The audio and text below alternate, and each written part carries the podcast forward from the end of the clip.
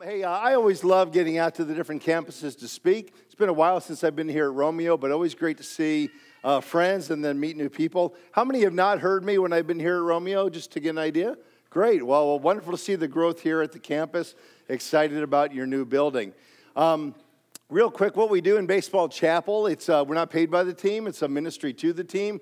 But every Sunday during the season, I get to go to Comerica Park and we'll do four chapel services. We'll do one for stadium workers, uh, vendors, uh, security people have to be there early. We'll do a little chapel service for them. Then we'll do one for the Tigers. And so uh, the players, coaches, uh, it's all voluntary, of course. Uh, some retired guys like Willie Horton, Al Kaline, Jim Price, if they're around. And then we'll do one for the visiting team. And then the last one is for the umpires. Go down to the umpires room. There's four umps at a big league game. Any of those four that want to have a chapel service, we'll do one for them. Really, a pretty cool chapel. We get to use the Braille Bibles, and it's neat. And uh, that's not true. Um, I love the umps. I love the umps to death. I really got to know them well, and I really respect what they do. It's not an easy job. Their lifestyle stuff. They never have a home game. They're always on the road. Uh, I liken I liken our technicians back there, the sound and the video folks, to umpires. Uh, we never notice they're there until something messes up, right? And we always turn around and say, Who's back there? Uh, I wonder who's doing it. Let's give them a hand for working back there, would you? And uh, so that happens with every ball team, major league, minor league. Every major league guy oversees all the minor league teams. So I oversee Toledo, uh, Grand Rapids, Erie, Pennsylvania, Norwich, Connecticut, Lakeland, Florida, team in the Dominican Republic. So just pray for that ministry as you think of it. Wonderful group of guys on the team who love Christ, some searching, and uh, really neat, the Bible studies and things we've done. My background's pastoring, so anything I've done in the pastoring context, I've done uh, in this context as well with these guys. I want to show you a, a baseball video. Uh, a few years ago, Major League Baseball picked their top 100 plays of all time. And I want to show you one that fits uh, this weekend in particular, with it being uh, Memorial Day weekend. So let's uh, show this video, guys. how many of you remember that? Great. how many didn't know that TV was, was once in black and white? Um, you know, he makes a great statement toward the end of that. He says, uh, if that's all you're known for. Can I ask you today what you're known for? That's what we want to talk about today. What is your identity? How do you identify yourself? And uh, there's a story in the Bible. If you have a Bible, I invite you to turn as we read it. Uh, if not, uh, the text is right there in your bulletin, so you can read along there. Uh, and it's a passage that really is divided into two parts. The first and so uh, the first part we'll look at is uh, identifying who Jesus is. How do you identify Jesus Christ in your life? Who is he to you? And so if you have a Bible with you uh, and you look in Matthew chapter 16, uh, follow, along, follow along if you would as I read Matthew 16, uh, beginning at verse 13. It says, Now when Jesus came into the district of Caesarea Philippi. Now let's just stop there and do a quick, hopefully meaningful geography lesson. Uh, let's say this room was the nation of Israel, uh, Bible times as well as present day. Uh, let's say I'm standing in Jerusalem. And so uh, this is in the southern part of Israel. North would be that way. Over to the west would be the Mediterranean Sea. And then out here uh, to the east would be uh, eventually Iraq, Iran, and so forth. And so in Jerusalem, from Jerusalem going north 90 miles, uh, you would get to the Sea of Galilee, where Jesus grew up. Uh, the Dead Sea would be right down here by Jerusalem. The Jordan River would connect it to the Sea of Galilee, 85, 90 miles to the north. Uh, 25 miles to the north of Galilee. So let's say the Sea of Galilee is where the back of this auditorium is. Uh, 25 miles to the north, so out by the front doors, uh, is where Caesarea Philippi was. And Caesarea Philippi was a district, but it really was a city, uh, and it was built on a mountain, Mount Hermon. Uh, Mount Hermon. And uh, Mount Hermon sat 25 miles north of Galilee. It was about a 7,000 foot mountain, so on a clear day you could see it. And it kind of loomed over the northern part of Israel. About 1,100 feet up on that mountain, there was a plateau. And um, one of the leaders at that time in that region, a guy named Philip, uh, built a city in honor of Caesar there. Remember, Rome, uh, the Roman Empire dominated Israel, they controlled it, it was an occupied territory. And so Philip built a, a city up on that plateau to kind of honor Caesar. And it also served as a reminder to all the people of Israel, kind of loomed over them like, hey, don't ever forget who rules over you. Don't ever forget who's in charge of this world. That's kind of was the message being set. So he names it Caesarea in honor of Caesar. And, um, and there was another Caesarea over on, this, on the Mediterranean. So he said, Well, I got to identify it, make it different. So guess what he did? He said, I'll call it Caesarea, but I'll call it Philippi as well. Caesarea Philippi. Kind of named it after himself, right? And uh, so that was the city. And remember, the Roman Empire said if you say that anyone other than Caesar is God, uh, you can be put to death. And so it's in that district where Jesus is with his disciples that this little story takes place. Um, goes on to say then uh, in verse uh, 14, uh, he asked his disciples, Who do people say the Son of Man is? He identified himself as the Son of Man. That was one of the titles of Jesus. He says, Hey, what's the word? Who do people say that I am? And remember, if you said in Caesarea Philippi, Jesus is God, you could be killed. He says, Hey, what, who do people say that I am around here? And look what the answer they give is. Uh, some say John the Baptist, others Elijah, and others Jeremiah or one of the prophets. All good people. You'd be flattered to be named, uh, to be likened to one of them. And, um, but none of them, the word wasn't, hey, he's the one true God. Remember, Caesarea Philippi, they'll kill you if you say that in that territory, or they could. And uh, so, uh, all the people that, uh, all, all, the names that were given that people were saying about Christ were great people. Jeremiah, one of the prophets, John the Baptist. And you know what I find is true then and true now? A lot of people are very good at flattering Jesus. He's a good teacher. Man, there's a lot of good sayings. Uh, and maybe you're like that. And, uh, you know, Jesus, I'm not sure who he is, but I think he's a good guy. And so it's easy to just flatter Jesus. The story goes on then to say this uh, in uh, verse number 15. Jesus said to them, so he's saying now to the crowd, to his disciples, he said to them, uh, But who do you, and the word you is plural there, who do you say that I am? You know, that's a great question to ask, and I'm going to ask it to everyone here today. Uh, who do you say that Jesus Christ is? And I'm asking everyone in this room that question. That's what Jesus did. He said to them, uh, Who do all of you say that I am? And folks, that is the single most important question you need to answer in this life. Because you know what? To identify who Jesus Christ is, or to not to identify who Jesus Christ is, determines your destiny for eternity. It's, it's huge. It's the single most important question you're ever faced with. Who is Jesus Christ?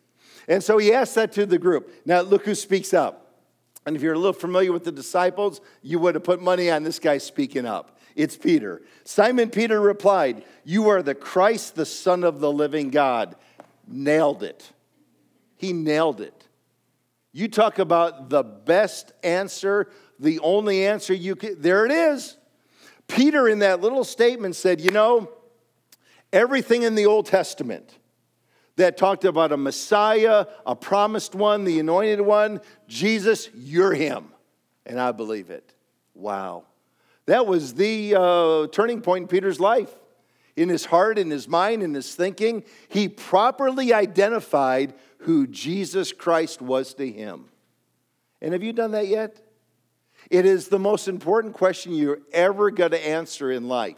And if you don't answer it in life, it's too late to answer it after you die. Who do you say that Jesus Christ is? You can flatter him. Oh, good teacher. A lot of good quotes. Uh, some people kind of forget about him. Well, I, I got no time for that. But you know what? The person like Peter here who finds him will be blessed. Look what it says next. After, after Peter says that, Jesus then says, Blessed are you. The word you there in that statement is singular. Blessed are you, Simon, son of Barjona, for flesh and blood has not, has not revealed this to you, but my Father who is in heaven. It's a spiritual thing. God the Father, Peter showed this to you. He called you and you responded and you've identified who I am.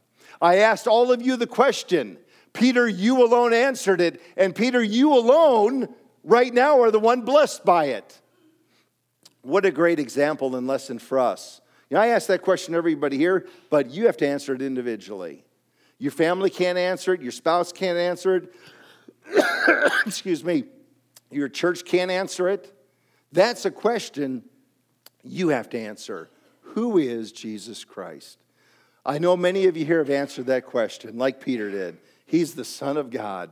He's the Savior of the world. I have received him as my Savior. But you know what? If you've not answered that question yet, boy, you can't go on hoping to spend eternity in heaven until you answer that question correctly for yourself. And I encourage you to do it today. I, grew up in this area. My dad was an executive with Ford Motor Company. Uh, we lived over in the West Bloomfield area. Went to Andover High School. Now it's called Bloomfield Hills High School after it merged with Lahser. And I didn't grow up in church. Uh, we had a good family. Never went to church, folks, growing up. Sundays were a lot of fun day for us. A boat on the lake, a play some sports, uh, watch sports on TV, uh, late at night do just enough homework to be ready for school on Monday. Uh, that was uh, our Sundays, a great day. And, um, and so I'm in ninth grade. I mean, we never went to church. I'd been to a funeral, maybe a wedding, and it just didn't mean a thing to me. And so in ninth grade, a librarian at my public high school gives me a book to read about the second coming of Jesus Christ. I really knew nothing about the first coming. And I'm reading a book about the second coming. And, um, and I talked about the rapture. How many of you know what that word means? The rapture. When Christians will be caught up to meet Christ in the air. I'm like reading this going, whoa, I never heard this before in my life. What is this guy smoking, man? What is he on? People disappearing. But he planted a seed in my heart. About nine months later, two friends of mine, still buddies of mine today, we're getting together one Tuesday night. I said, Hey, we, you guys want to hang out tonight? And they kind of brushed me off, kind of hemmed and hawed. And I said, Well, what are you guys doing tonight? And they didn't want to tell me. And finally, you know, I pressed and they uh, relented. They said, Well, we're, we're doing a Bible study. They thought I'd make fun of them. And I said, Man, I got some questions. I'd like to come to that. And it was one of those, like, after they got up the floor moments, you know, like, You? You want to come to that? So I got in my car that night, a Tuesday night, drove to Telegraph and Maple, that intersection, if you know it. Southwest corner, there was a strip mall, there was a bookstore in there then. I didn't own a Bible. Go into the bookstore, I said, I'd like to buy a Bible, please. The lady says, Well, which one? She's losing me. I'm just trying to, you know, figure this out. Uh, I don't know what she means, versions and all that. So I say, uh, don't want to let on that I don't get it. So I said, uh, the one by God. That's the truth. She laughed as well, and uh, she was politer than a few of you were, but uh, she laughed, got me a Bible, go to my friend's house. He says, turn to John 1.12. I knew from English class, front of every book, table of contents. I found John. I'm like, I'll fit in. And you know, maybe you're like that here today. You're like, man, first time you're at church, I haven't been in church in a long time. You're at a great place, folks, because you can do what I got to do that night. I got to ask a lot of questions. The first one was, what do these numbers on the page mean? Because I didn't even know what chapters and verses meant. And, uh, and guys answered questions. And then as a result of that night, the days that followed, reading a lot of stuff they gave me, looking them all up in the Bible, see it for myself, I came to the place where I, I identified in my life who Jesus Christ is to me the Savior of the world, the Son of God, uh, the Lord, uh, the one who alone can forgive sin. And that's the greatest day of my life, like Peter did here. And I'm asking you today have you identified who Christ is to you? Uh, when you do, you're blessed. You're blessed for eternity with a home in heaven. Doesn't mean life will be perfect, but you're blessed because you have a hope now that heaven is your home and you can never, that can never be taken from you. I hope you've trusted Christ as your Savior and that you've identified Him and who He is. You know, we could stop the message right now and we go, Amen, right? I know who Christ is to me. Uh, but the story doesn't stop there. I, I almost expect it to. But look what it says next. After Peter identifies who Jesus is, look what it says next, uh, down in uh, verse number, uh, where are we at here? Uh, 18. He, Jesus is speaking, and he says, And I tell you, You are Peter, and on this rock I will build my church. Now, when I read that initially, I kind of chuckle for a moment. Because if I'm Peter, you know what I'm saying? Hey, Jesus, I didn't ask. like, what are you getting into my business for? You asked me to tell me who you were, but I didn't ask you to get into my life and start telling me who I am. But you know what, folks? That's exactly how it is when you identify Christ correctly and say, He's my Savior, He's the Son of God, He's my Lord. You know what it gives Him the right to do, and we ought to want Him to do it? Is now He gets to tell us who we are. When I identify Him for who He is, and when I identify Him correctly, uh, not the man upstairs, not my lucky rabbit's foot, but when I understand He's the Savior of the world who gave His life on the cross for me, you know what that gives Him the right to do and I want Him to do? Hey, Jesus, now you tell me who I am. And you identify my life for me. Because we so often can get messed up in thinking of what is my life and why am I here and what is my life all about. And Jesus said, I'm going to tell you, Peter, you're the rock and upon you. I, I know what I want to do. I've identified what I want you to do in life. I want you to build my church. And if you read the book of Acts, the first 12 chapters, guess who the key human figure is? It's Peter. And now others followed him, but Peter was the guy at the beginning of the book of Acts. And so, folks, how do we let Jesus then identify who we are? And it's so important because when we identify Him, it determines our eternal destiny. When we let Him identify us, it determines our direction in life. Who I marry, where I live, what I do, how I serve, all of it, He determines it. We can often get messed up by identifying self on, ourselves on the wrong things. uh, men do this especially, but really all of us do. We identify ourselves by what we do, don't we?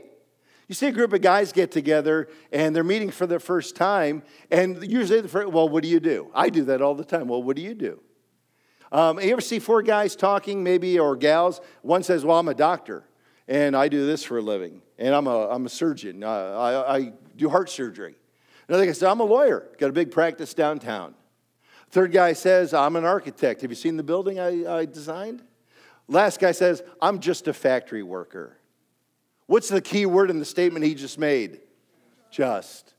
We identify ourselves sometimes too big and then sometimes too little by what we do for a living. And you know what God says? That's not how I identify you. Uh, job's important, God cares about it, but that is not our identity. Uh, how many remember the voice of the Detroit Tigers, Ernie Harwell? How many remember that name?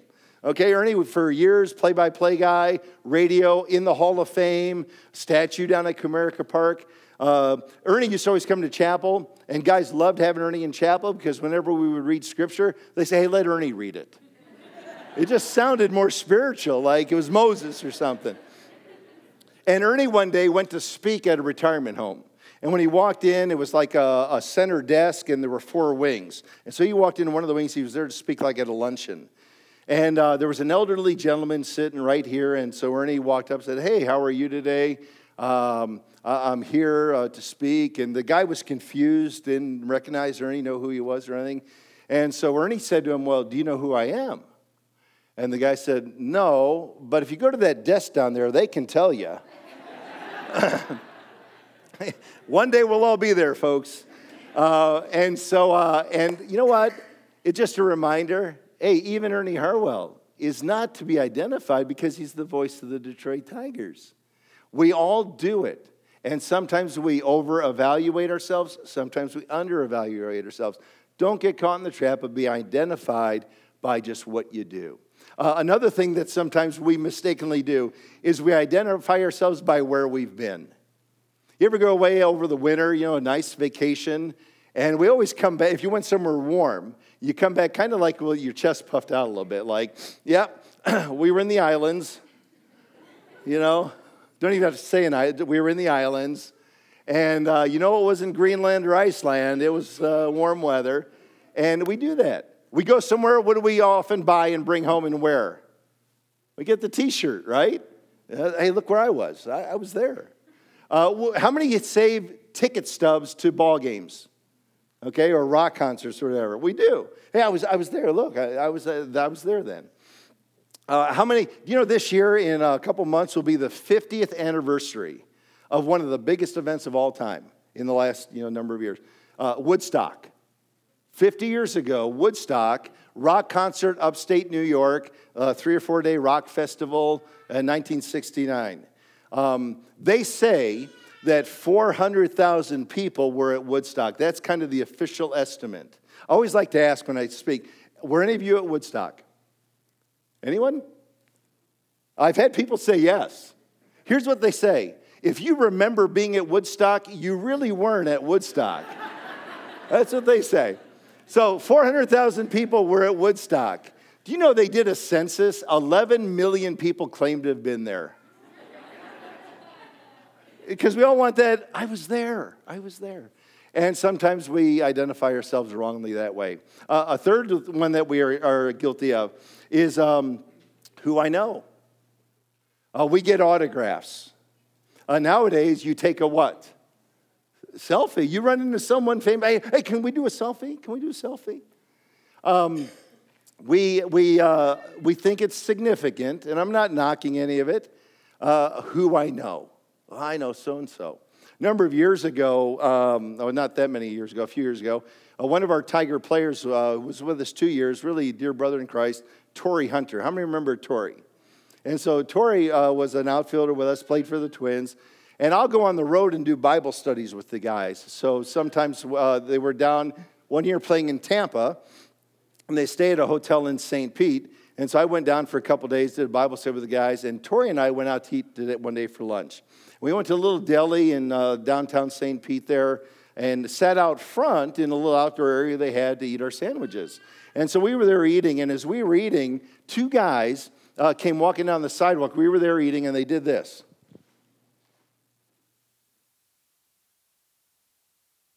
And I saw them go by, and a couple minutes later, same two guys.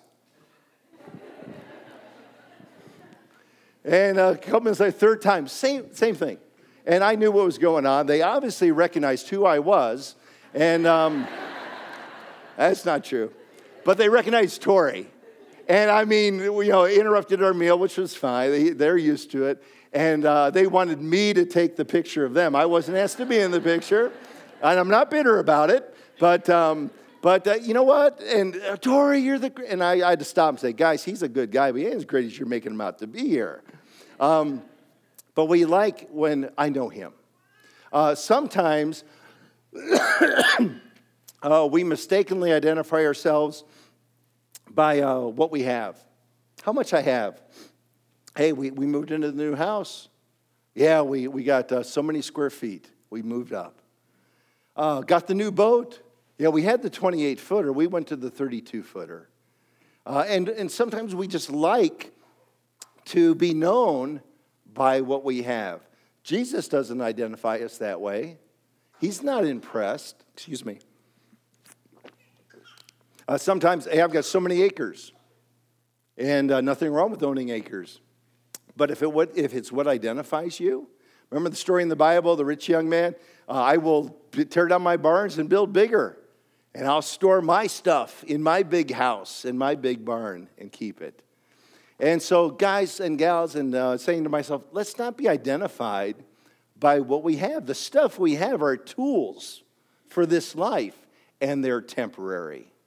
They're not going to last forever.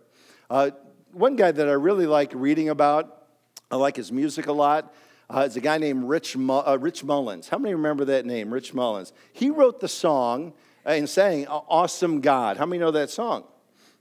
And uh, made a ton of money writing for other people and then his own music. He's got some wonderful music. He's with the Lord now. He died really at a younger age uh, in a car accident he and a buddy were on their way to uh, his passion, really beyond music, was working on Indian reservations, uh, helping them and sharing Christ's love there. And uh, so Rich made a ton of money. But for at least a good portion of his life, you know what he did? He told his financial people, hey, invest it, save it, give it away, uh, send me what the average worker in America makes a year. And that's what he lived off of. He wasn't going to be consumed and caught up by, hey, here's how much I have. Uh, we got a guy in the Tigers who got some notoriety when he came to us, uh, Daniel Norris. Daniel came up, he's from Tennessee, came up in the Blue Jays organization, then came over here uh, about five years ago. And now is a starting pitcher on the team. And Daniel, um, when he was a minor leaguer, he signed a big signing bonus out of high school, a big signing bonus. But when he was a minor leaguer, you know what he lived in? He lived in a VW van in spring training. He parked it in the Walmart parking lot. He had a hot plate in the van. Uh, his bed was in the van. He would use the bathrooms in the Walmart to shower and clean up. And he said, Yeah, I just don't need much. Um, when he got his signing bonus, him and some other kids his age that also got big signing bonuses, they all went out to the mall to spend some of it. And guys were getting iPhones and the latest computer and this and that and others. Daniel got one item. He got a t-shirt. Guy said, what are you doing? He said, I needed a t-shirt. And he said, I asked him the other day, he still has it today. And he still got that t-shirt. And I'm not saying he's perfect with it, but the idea and the reminder is, you know what, let's not let money and what we have identify us. Doesn't matter. And then Folks, a final one that sometimes we're guilty of allowing to identify us is what I've done. And there's two ways really to look at that. Sometimes the good stuff I've done. You know, I've been at this church so many years. I, I was there when we built that part of the building. And I've been around here, and now my time to kind of kick back and enjoy it. Or um, uh, I started that ministry. I served there 40 years faithfully. I served there for 10 years. I'm there every week. Uh, and you know what? We, we get stuck in our little rut of the past. You know, God says, hey, I may have some things in the future that I want to identify you differently in. Maybe there's some other things that I've got for you to do. And, and God uh, wants to identify us beyond what we've done and maybe what He wants to do in our lives. And there's another way to look at that statement, too. Sometimes we let things we've done in the past that are negative identify us. Maybe a past sin, maybe a past broken relationship, maybe a past failure. And you know what the devil's great about doing? Is identifying us by that and having us live under the shadow of that guilt. And God's just the opposite. Uh, a story that I really enjoy reading in the Bible, not because of what happened, but uh, seeing God's love in it, is the story of David and Bathsheba. Remember that story? David's king in Israel. He commits adultery with a woman named Bathsheba. Uh, she gets pregnant. He arranges to have her husband, who was one of his soldiers, killed in battle. And now he thinks he's free and clear. He's kind of trying to cover his tracks. And um, takes Bathsheba into the palace to be one of his wives, to kind of even look like the good guy in the whole thing. And a prophet, a preacher of that day, a prophet by the name of Nathan, who God spoke to, said, Hey, Nathan, go to David. And said, David, I know what you've done. And pretty soon the whole nation's going to know. And David, one of the results of all this is that baby uh, is going to die. And, um, and it's really a, a, powerful story when you see David praying, uh, fasting, kind of finally broken about his sin. He writes two Psalms about it Psalm 32, Psalm 51. And the baby dies. And David makes a wonderful statement. I ought to encourage everyone, if you've ever lost a baby, is um, hey, one day I'll go to be with that baby. Meaning, well, I'm going to see that baby get in heaven. He makes that statement. And then uh, he and Bathsheba conceive a second child. And when she's getting close to birth, guess who comes walking back up David's front walk? Here comes Nathan the prophet again. Do you know if I'm David in that story, you know what I'm thinking? I'm thinking, shoot, God ain't ever going to let me get over this. He's going to hold this against me the rest of my life. That's what I'm thinking. And I don't want to talk to David. You know, or uh, Nathan. Uh, Nathan comes in, and you know what he says? He had a second message from God. You know what Nathan said? Hey, David, Bathsheba, the child that you're about to have is going to be a boy. And uh, we know him as what? Solomon, who wrote some books in the Bible, was a king. But Nathan says, hey, uh, name the boy, this is kind of a nickname, name the boy Jedediah. You know what the word Jedediah means? Loved by God. Wow. Isn't that good? Hey, you blew it, David and Bathsheba. You made a mistake. There were consequences that came about through it. But listen, don't ever forget you're loved by God. And folks, don't let what you've done, good or bad, identify you. Let God identify you as one who's loved by Him. So, what a wonderful story. I identify who Jesus is correctly, my destiny is sealed. And you know what Jesus then wants to do in my life? He wants to identify me and who I am in this life, and He wants to identify you. So, two questions. Have you identified who Christ is? Do you know Him as your Savior? After you answer that question, is only when the second one can be answered. Then He identifies you and me, who we are, and what we're to be about in this life. Don't forget that. There was an actor uh, a number of years ago, uh, back when TV was still black and white, uh, named Hugh O'Brian. How many remember the actor's name, Hugh O'Brian? So, what did Hugh O'Brian star in? What TV show? The Rifleman. He was the rifleman, okay? And Hugh O'Brian described his life and his career this way. Uh, after it was over, he said there was five stages to my career and my life. The first stage was people saying, "Who is Hugh O'Brian?" They never heard of him. And then as he began to uh, go up in his career, uh, a lot of people were saying, Get me Hugh O'Brian." That was the second stage. Then he was, when he was at the pinnacle of his career, people would say, Get me someone like Hugh O'Brian, Because he was too hard to get. And then as he tailed down a little bit, people would say, Get me a young Hugh O'Brian. and then the last stage of his career, people said, Who's Hugh O'Brian? Isn't that true? When we identify ourselves by the temporal things of this life, man, we're thrown back and forth as to who we are. Let Christ identify who you are after you identify him. Father, we rejoice in uh, your word and your love for us, what Jesus has done for us. And God, I pray that um, each person here would answer that question for themselves today. Who do you say that Jesus Christ is? And uh, make sure, Father, that that is answered correctly. That He's my Savior, my Lord, my King, my Savior. And then, Father, after that's happened in a person's life, may we live the rest of our life here in this earth, letting you identify us and what we're to be and what we're to do. In Jesus' name we pray. Amen.